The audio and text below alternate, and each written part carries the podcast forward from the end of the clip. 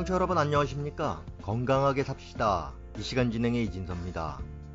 실내가 아닌 밖에서 일하시는 분들은 더운 날씨에도 불구하고 주로 힘을 많이 쓰게 됩니다. 땀으로 옷은 흠뻑 젖고 밤이 되면 잠자리에 들어서도 육체 노동에서 오는 후유증으로 쉽게 잠을 이루지 못합니다. 그래서 오늘은 각종 통증이라는 주제로 동의사 강유 선생님의 도움 말씀 듣겠습니다. 선생님 안녕하세요. 네, 기자님 안녕하세요. 네, 일을 많이 하고 나서 또는 오랜만에 운동을 하고 나면요. 근육이 아픈 것인지 관절이 아픈 건지 모르겠지만 그냥 아프다고 가만히 놔두면은 안 되고 움직여야 또 회복이 빨리 된다고 하는데 맞습니까? 네, 그것은 상한 부위에 따라 틀립니다. 예를 들면 손목을 많이 쓰는 사람에게 보이는 증상으로서 백명은 손목 터널 증후군인데요. 이때는 손목을 그냥 쓰면 잘 낫지 않습니다. 왜냐하면 손상된 근육과 신경이 사용하면 회복되지 못하기 때문입니다. 이때는 손목을 사용하지 말고 들수록 손목을 움직이지 않는 것이 좋습니다. 빨리 회복하기 위해서는 한의원에 가서 침을 맞는 것도 좋지만 집에서 도움물 찜질을 하거나 알코올 찜질을 하루에 여러 번 해주면 빨리 회복할 수 있습니다. 다음은 팔 아픔입니다. 무엇을 던지다가 어깨 관절에서 발이 탈구하여 발을 움직이지 못하거나 아플 때가 있습니다. 이럴 때는 발이 제대로 어깨 관절에 들어갔는지를 확인한 후 팔을 사용하지 말고 안정시키는 것이 좋습니다. 이런 현상은 젊은 군인들에게서 자주 볼 수 있는데 주로 수류탄을 던지는 훈련을 하다가 생기고 또는 야구를 하거나 철봉을 하다가도 생깁니다. 이때는 회복한다고 발을 휘두르거나 놀리지 말아야 합니다. 그리고 발목 관절이 삐끗하였을 때도 역시 움직이지 말고 침이나 알코올 찜질을 하여야 합니다. 발목이 삐는 것은 거의 모든 사람들이 경험하는 것인데요. 심하게 삔 것은 제때 치료하지 않으면 후유증이 남기 때문에 치료에 소홀하면 안 됩니다. 그리고 한번 삔 발목은 자주 삐게 되기 때문에 처음 삐었을 때 치료를 잘해야 재발이 되지 않습니다.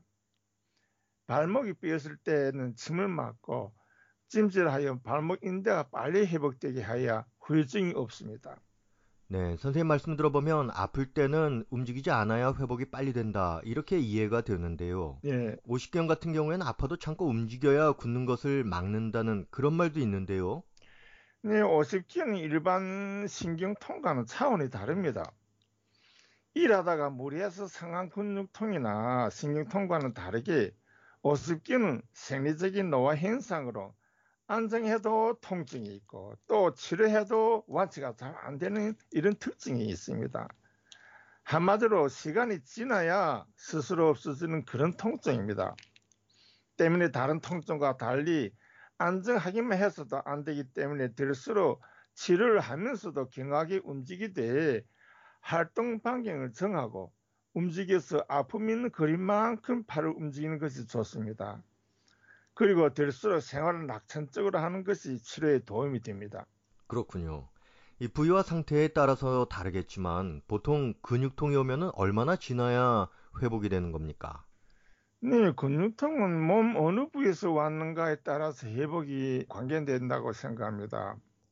우리 몸은 대부분 근육으로 되어 있고 그 중에서도 생활에 많이 사용하는 근육이 있는데 주로 걷는 데 이용되는 다리 근육인 배상근과 팔을 움직이는 삼각 근육 그리고 허리 근육인데 이런 근육은 주로 노동하거나 활동하다가 많이 상하게 됩니다.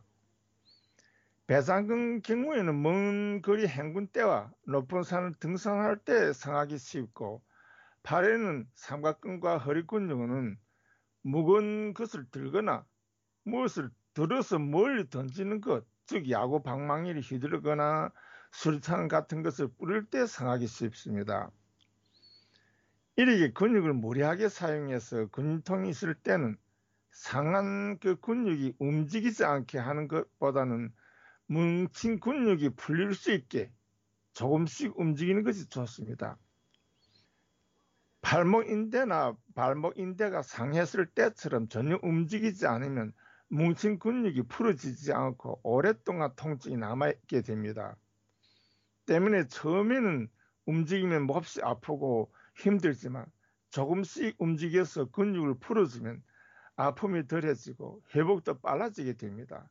그리고 빨리 회복하기 위해서는 뭉친 근육을 마사지해서 풀어주면 더 빨리 회복될 수 있습니다.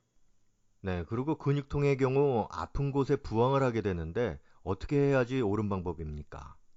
네, 근육통일 때 부항을 붙이는 것은 한의 치료 방법 중에 한 가지입니다.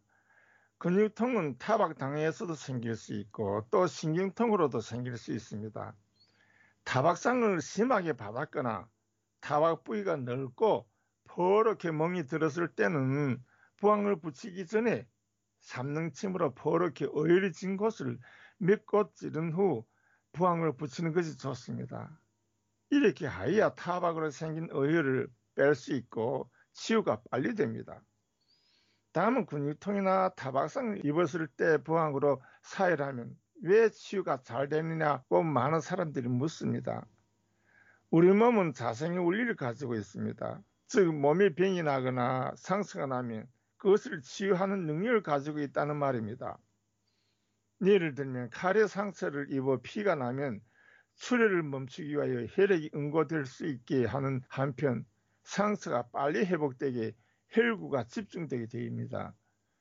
이런 원리를 이용해서 부항을 붙이면서 사혈하여 몸의 치유 능력을 높이게 도와주는 것입니다.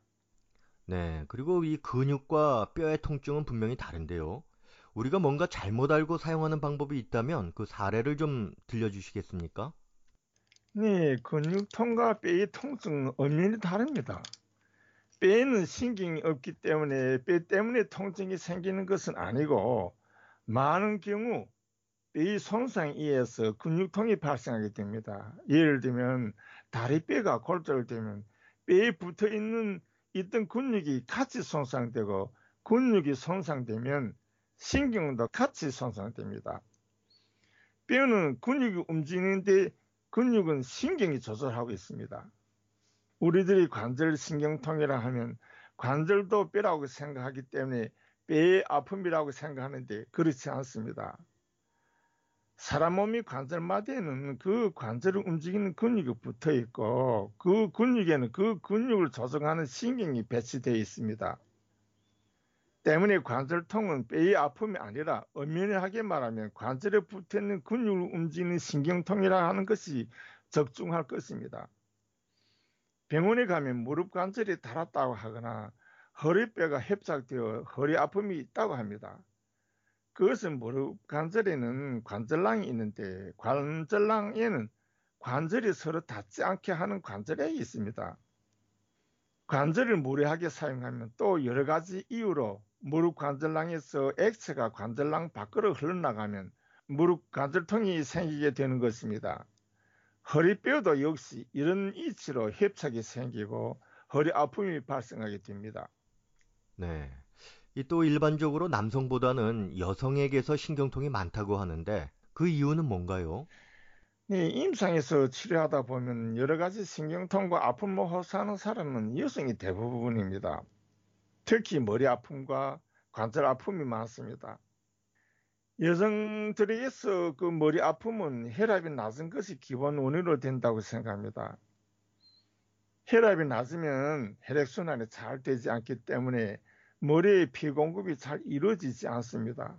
그리고 지금과 같이 무더위 속에서는 혈관이 확장되면서 내빈혈이 심하게 나타나게 되는 관계로 머리 아픔이 심하게 나타나게 됩니다.